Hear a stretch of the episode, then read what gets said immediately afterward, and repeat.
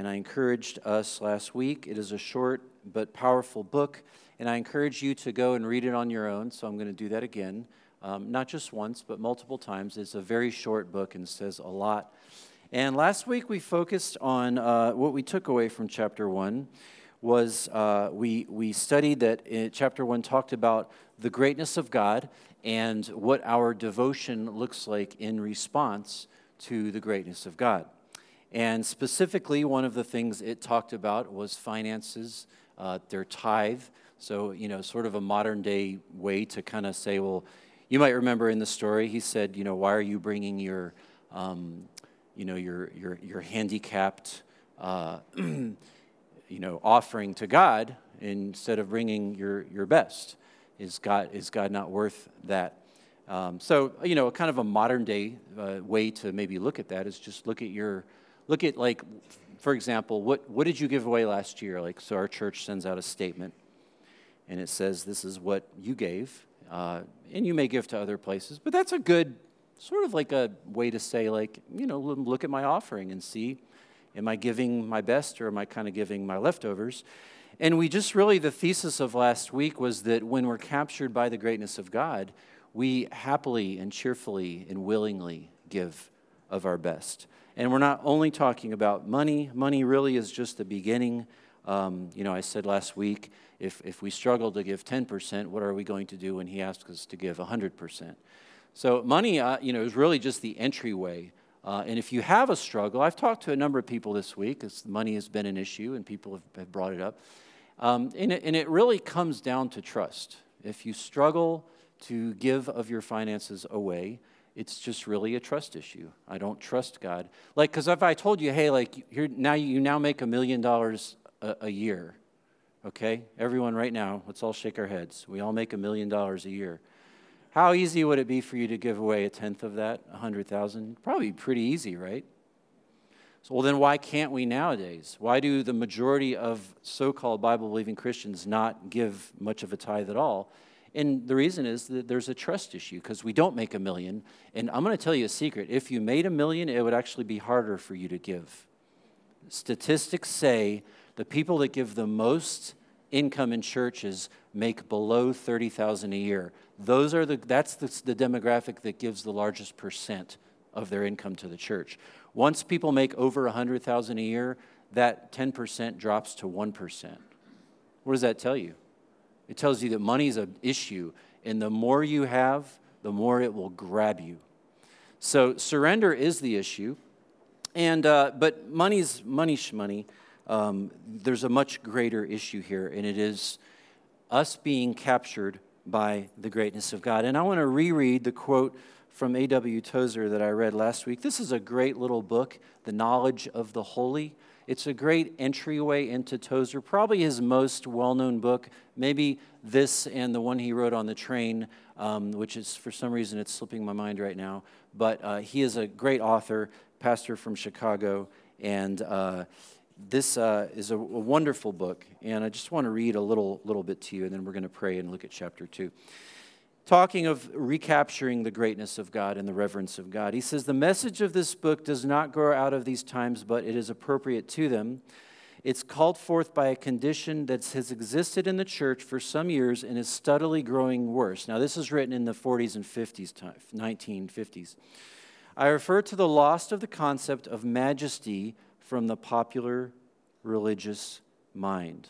The church has surrendered her once lofty concept of God and has substituted it for one so low, so ignoble as to be utterly unworthy of thinking, worshiping men and women. The loss of the concept of majesty has come just when the forces of religion are making dramatic gains and churches are growing more than any time in the past several hundred years. But the alarming thing is that our gains are mostly external and our losses wholly internal. Since it is the quality of our religion that is affected by internal conditions, it may be that our supposed gains are really losses.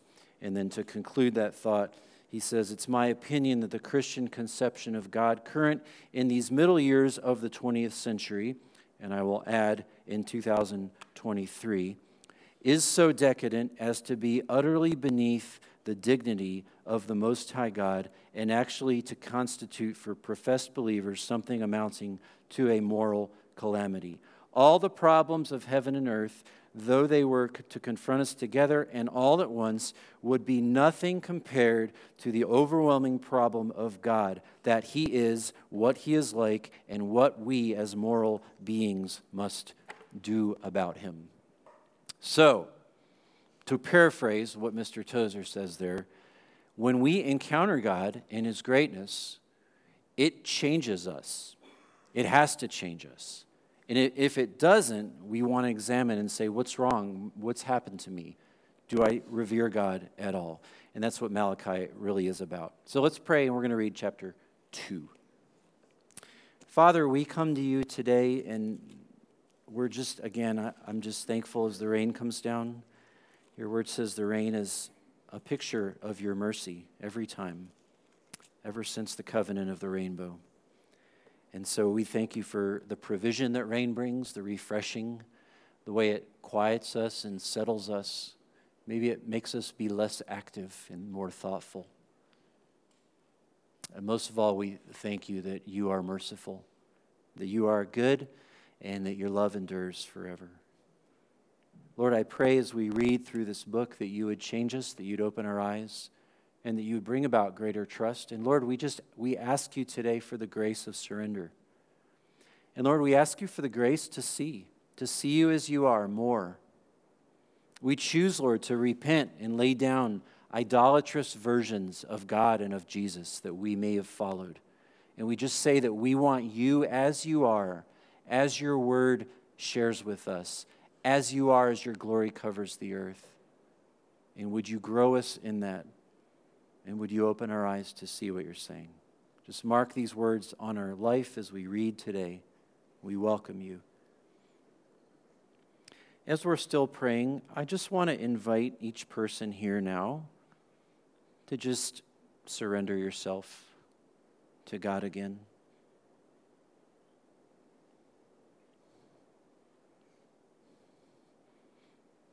Lord, we surrender to you as best we know how. We say that whatever we brought in here in our minds that was occupying, we, we hand that thing to you. We hand that relationship to you. We hand that person to you.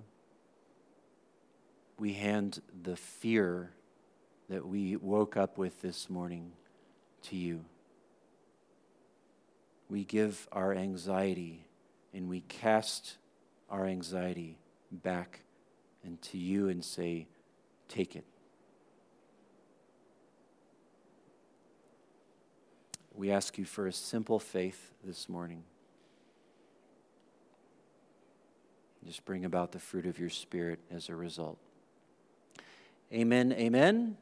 Malachi 2, the context is once again about 100 years after the final destruction of Israel and Jerusalem is recorded in the tail end of the Old Testament. It is the final book in the Old Testament, and it is one of the final books chronologically. It was written about the same time as Nehemiah and Esther. Wouldn't you like to be there with Malachi and Ezra and Nehemiah, like having coffee in the evening and just like see what they talked about? What a neat group of guys, and these other people too that were part of that.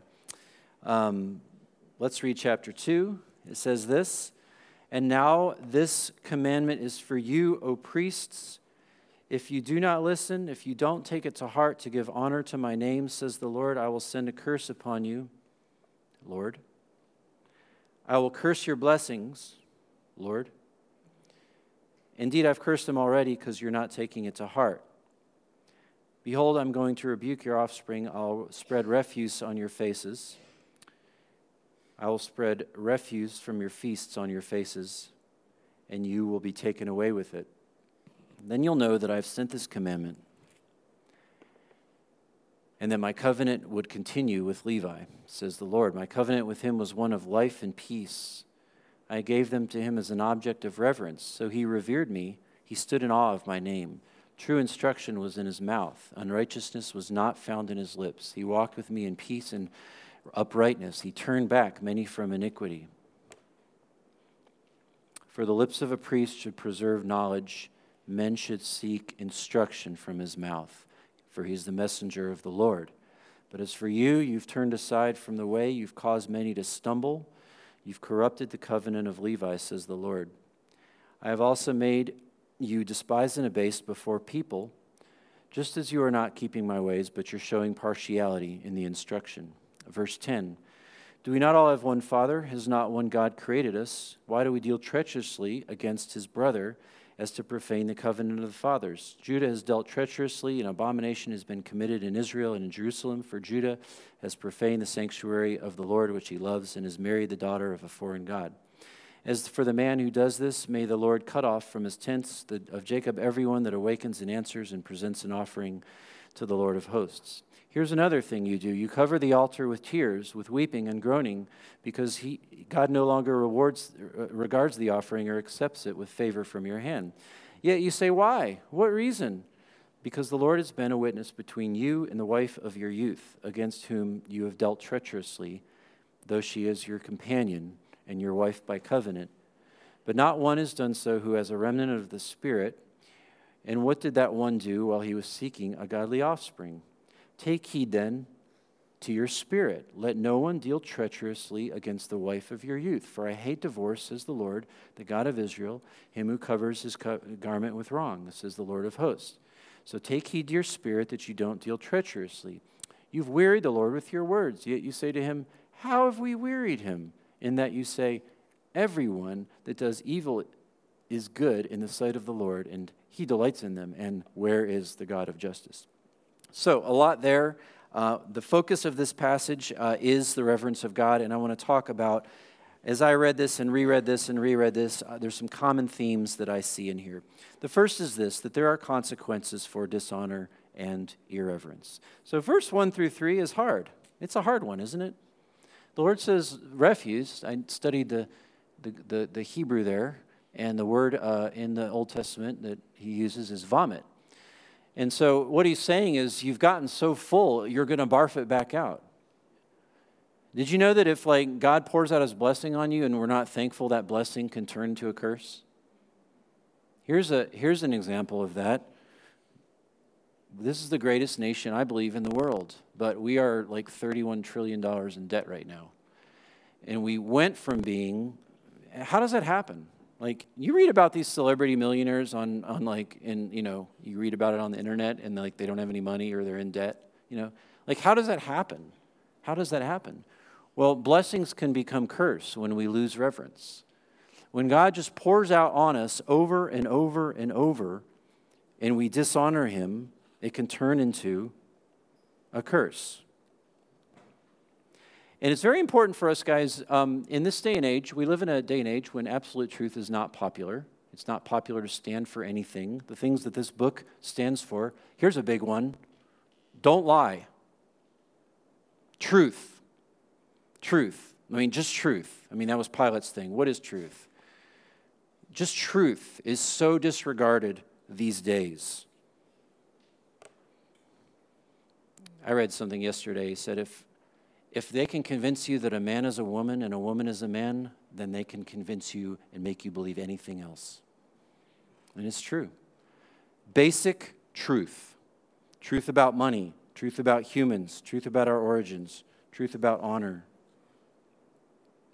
And truth is not hindered by compromise. This is where the devil, just like back in the book of uh, Genesis, you know, the Lord told Adam and Eve, He said, Here's the deal, right? And they said, okay. And then Satan came along. You remember what he did? He said, God lied to you. God lied to you. It's, it's kind of the way God said, but it's kind of like this. And we, he is using the exact same strategy right now in the world and in the church. He wants us to kind of believe the truth, but also just kind of not believe the truth. And truth is unpopular, but truth is not hindered by compromise, and God will not be mocked. Good will reap good, and evil will reap evil. And so there's a warning here given to us about the consequence of, of, of irreverence toward God. And this is one, myself included, and perhaps first and foremost, because this passage speaks, speaks to the priests, that we, we want to very soberly consider our reverence before God. I mean, we really should we really should think about that. I, I remember as a young whippersnapper, I got saved and I got in the vineyard, and uh, I went to a Bible college, a very conservative, wonderful Bible college called Columbia Bible College and Seminary in Columbia. Beautiful, beautiful school, full of amazing people. And I, uh, and I would go to chapel, and I I was, chapel was strange. It was just a bunch of wooden pews that creaked, and we just sang pretty much for the three years I was there. Uh, we pretty much just sang um, old hymns that I didn't feel were relevant to me at all. It's just because I was proud and arrogant. I wanted to sing that stuff. And, uh, and I sat through that for a few weeks, and I just remember sort of tuning out. Maybe you're tuning out right now. And, um, and I sat through that, and guys, the Spirit of the Lord came upon me about my irreverence. And I started reading the words of those hymns. And here's the thing those hymns are as good or better than anything we sing modern. All that stuff on the radio, it's fine, whatever. I like it. Maverick City, Vineyard, Passion, whatever. I mean, Bethel, it's, it's good stuff. Those hymns, that's where it's at. I'm going to tell you. As someone who's not a child of the church, I read the Methodist hymnal for my devotions and I get moved deeply. Deeply. And the Lord came upon me in that season of my life, and just I, I began realizing, Lord, I don't want to treat, treat as unimportant what is holy and right. And I started singing those hymns, and sometimes I'd stand there in the chapel and weep as I sang those hymns over my sin and over God's greatness. So fast forward to 2023, guys, it's, it's very, it, there are consequences of irreverence. And this is just a check for us. Malachi is a hard book to read, isn't it? Tell your neighbor, Malachi is a hard book to read.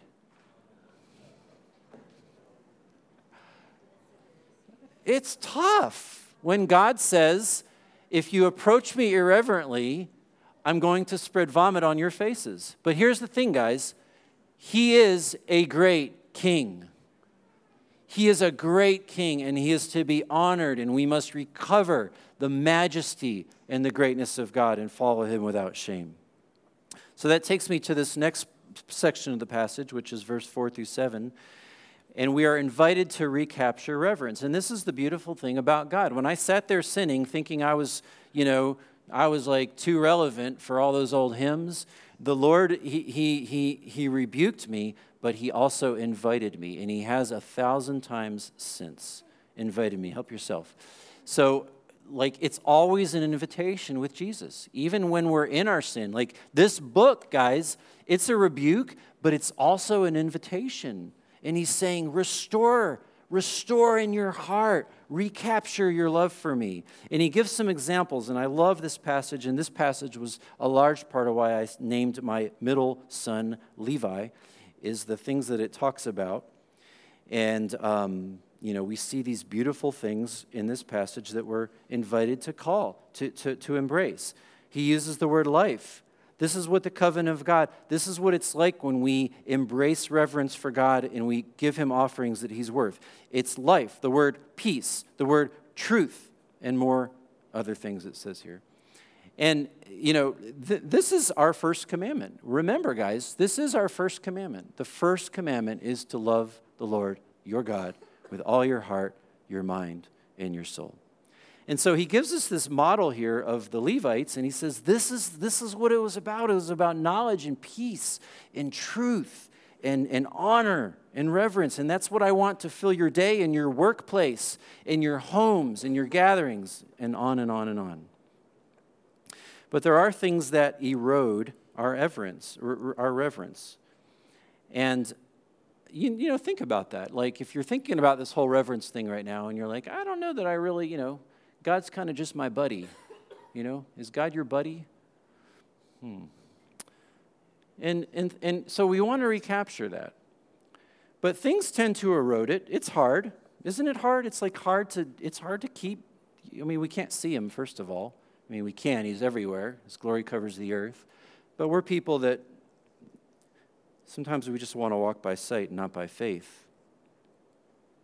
And so I was um, writing this message, and I kind of got to a place where I read the passage several times, and I said, Lord, all right, I'm going to get out of the chair, get out of the Bible, and just think. So I read it, I sat there and I read it, and then I said, I'm going to go outside and do some work, and I'm going to think about this passage. So I went outside into my yard, and um, I just painted my garage one day, a couple days uh, last week. And the f- paint is fresh.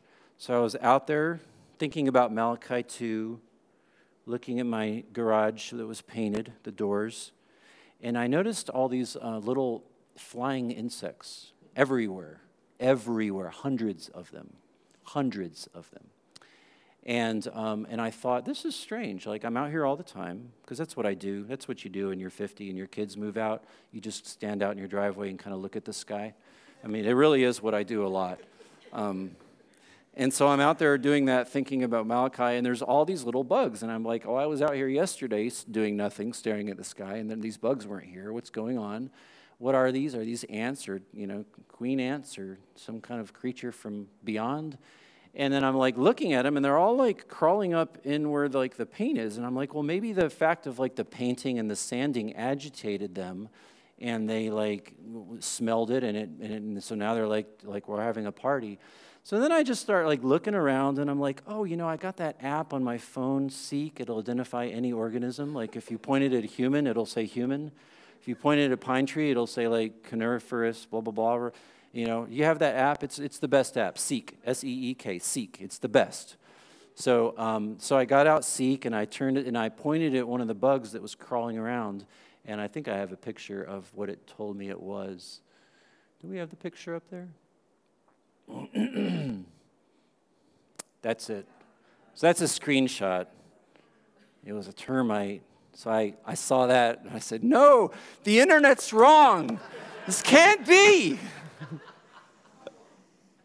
so uh, I started peeling wood back, and this is what I found, and that is a piece of trim that has been demolished. And before we go to the next slide, it's just been uh, demolished by uh, termites. So then I spent about the next hour and a half, like, oh no, now I have something to do. How much of my house has been eaten by uh, these creatures. And a funny thing, and I just wanted to share this for levity, is there was this little lizard the whole time, and I think I have a slide of a couple slides of him. Um, it's the next one, I think. There was this little lizard the whole time. I love lizards, and lizards are the best thing in the world. And he was the whole time, I'm sitting there like having my like hour and a half, like, oh no, how, how far has this gotten? Do I got to call Orkin? Like, am I going to have to buy a new house? Am I going to have to, like, what's going to happen? And this little lizard the whole time was like running around. Like he was having like it was it was like Cracker Barrel buffet for him. He was just eating all these things. And then the next picture, my, my I took another picture. My daughter made that meme, and uh, he was uh, out there with me the whole time. But let's go back to the picture of the wood. Um, so I, I, pulled the wood and I started cleaning up and uh, had to really dig. You know, guys, when you have that kind of damage, you really you got to dig because you can't just kill all the termites or get some of the wood. You got to kind of dig back to the source, right? And you got to find out like where they are, and you got to make sure you you get the nest. So I did, and uh, and that's what I did Thursday. And I uh, was thinking about this passage, and I just I, I would ask you now. We're we're done with the pictures. Um, I, I, would ask you this question um, are, are there things that have eroded your relationship with God? Are, are there things in, in our lives uh, right now that, that we don't know about? I didn't know about the termites, but they had been there a long time. And, and are there things in, in your life and in my life that behind the scenes right now are eroding, eating up, and causing your soul unseen. We all look fine right now. Everyone in this room, you're a beautiful group of people. Nobody knows what's happening in here, though. So the question is are, are there things inside of us right now that are happening that are causing us to crumble? That are causing our reverence for God to crumble? I'm going to give you a few examples of what those might be. Um, this might hit really hard. I do believe that, you know, with Asbury and everything that's happening, and forget Asbury, let's just talk about the gospel of Jesus Christ. We are in March 2023 being invited to repent before a great and holy God. If you read anything about what's happened in any revival, including what is seeming to happen in Asbury and other places in the last few months, you'll know that it was about repentance. So maybe these are the termites in our lives. Uh, here's, here's one the stain of the world. Is, is the stain, James, James says it, don't make yourselves friends of the world. Whoever makes themselves friends of the world becomes, what does it say? Yeah, and, it, and it, just think about that. James says it. The one that makes himself, okay, am I a cultural Christian or am I a really want Jesus Christian? This is a chance for us to just decide. Whoever makes himself a friend of the world is an enemy of God. And so I read that and I, I think, well, maybe I need to think about that for a minute the stain of the world. James also says in chapter 1 this is pure and true, undefiled religion uh, before our God, to keep oneself unstained from the world. Um, addiction to sin or playing with sin casually. This is just a thing to think about. Guys, if you're in this room and you, you're, you have a casual addiction to sin, I would, I would plead with you, I would plead with you to just find a person to confess that to and, and start dealing with it. And don't let it just don't let it just live in there. It's a termite. And, and it's and you don't maybe not know it because no one sees it, but it, it will eat you up. And then, you know, another thing is just the lack of plugging into the to good things. You know, maybe we just our reverence has become defiled because we've quit plugging into the Lord. And then another one, and this is probably everyone can nod your heads, you're just tired. Who's just tired of trying to follow God? Isn't it hard sometimes? I mean, and there's a good, there's like a bad tired, but then there's also like a good tired of like, I've just been at it for a year or six months, or, or maybe you've been sober for a week. If you've been sober for a week ever, you know day eight is like killer? Like day eight is killer. And then when you've been sober for eight days, day nine is killer. It's really hard. And maybe some of us were just that reverence is gone because we're just tired. We've just been doing this a long time. And if you discern that any of those are in your lives, I just want to like encourage you to run through the crowd, grab the hem of Jesus' garment. His, he always loves a contrite heart. And let me end with the final part that talks about um, loving others. It talks specifically about husband and wife, and also in verse 10 about how we treat our brother. And um,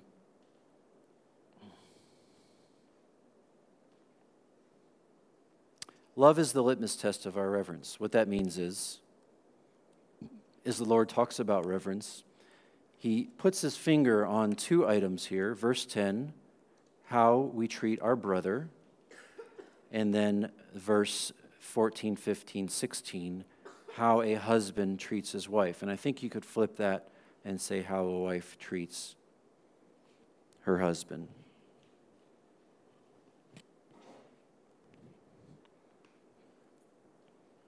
So that's a, a great way for us to say, well, where, where is my reverence for God? And it's kind of like Jesus says, like, you know, like if, if, you, if you can't love your brother, you can't love God. Like your love for God is really measured by how you take care of your neighbors. Jesus is very clear about that.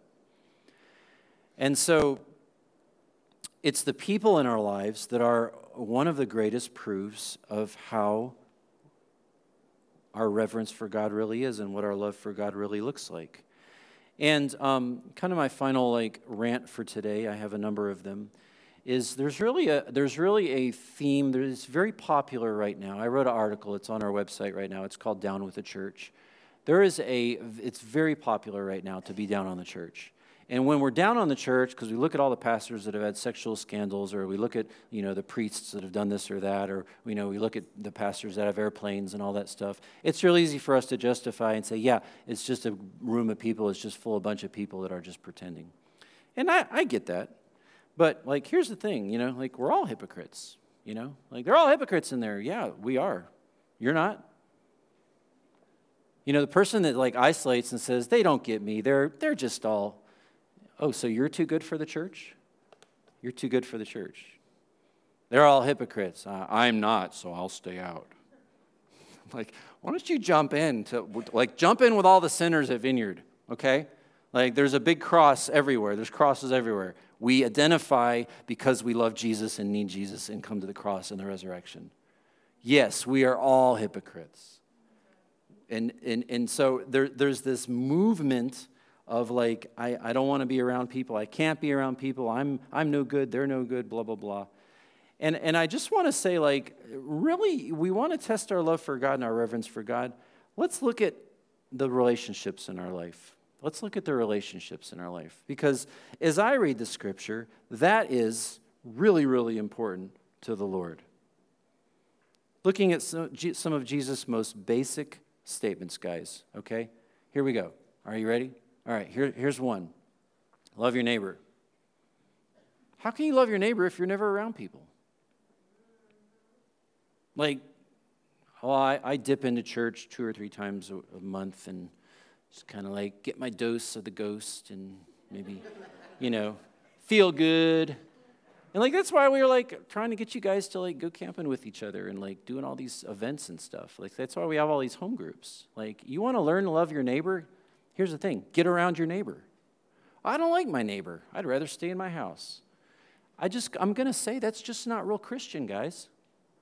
It's just not real Christian. If we're living our, you know, his, his thing in verse 10 and 16 or, or 14, 15 is like, your, your, your irreverence, like, look back to the roots of it. The termites of that is that you're not loving your brother, you're not loving your wife you're like you're treating them with disdain and then you bring your offering and you wonder why your offering isn't pleasing to god. And he says this is why. Like go back and repair that. So like you need people in your life to test this in you. Love your neighbor. Here's another one. Here's another one jesus said. Treat others as you'd be treated. How can you treat other people the way you want to be treated if you're stuck in your bedroom all the time?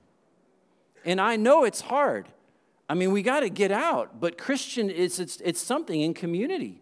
We've got to learn to love people. Here's another one Jesus said, very popular thing he said. If someone slaps your right cheek, turn the other. How am I ever going to learn how to do that if I'm never around someone to get slapped? Because as I read it, he's saying, hey, if you hang around those Christians, they're going to be slapping you all over the place. And you're going to have to figure it out. You're going to have to figure out this love thing. Here's another popular one A new commandment I give you love one another. How can I love one another if I'm choosing to isolate myself from the body? Or my wife? Or my children? Or my brother? Here's another one Lord, forgive us our trespasses as we forgive those that trespass pass against us. What does that mean? I just read so much of this, of this on the internet right now, and I'm just, I'm sick of it. Down with the church. I'm not going. Oh, really? So Jesus says, Forgive us our trespasses, the Lord's Prayer, as we forgive those who trespass against us. Well, guess what? It sounds like to me that Jesus says, You're going to be getting around some people that are going to be sinning against you, and you're going to have to figure it out, Christian. I mean, how can we forgive others if there's no one to forgive? And that's part of the problem. Part of us are like, I've been so hurt and damaged, I'm just like, forget it. And I'm just here to tell you, like, push through that. It's worth it. It is worth it. It is worth getting in the mess of people's lives because that is where we experience the goodness of God. And if we leave every time we have a chance to get slapped on the cheek or treat someone the way we'd want to be treated or love our neighbor or forgive our neighbor. If we choose to, to pull out every time we have a chance to do that, we're just never going to grow. So let's go back to the source. The source of all of this is reverence for God. And the Lord uses that final as an illustration. You might think, what's he talking about divorce for? What's he talking about, you know, breaking the covenant with my brother for? Um, and, I, and I think he's doing it because he's saying, I, I, want you guys to mix up. I want you guys to, like, here's how, you, here's how you prove that reverence. You love others, you get in other people's lives, you figure it out. And guys, it's not easy. Is it easy? It's not easy. You know what's great though? Man, it's worth it. It is worth it every, every, every time. So, Malachi 2, recover your reverence. Let's all stand.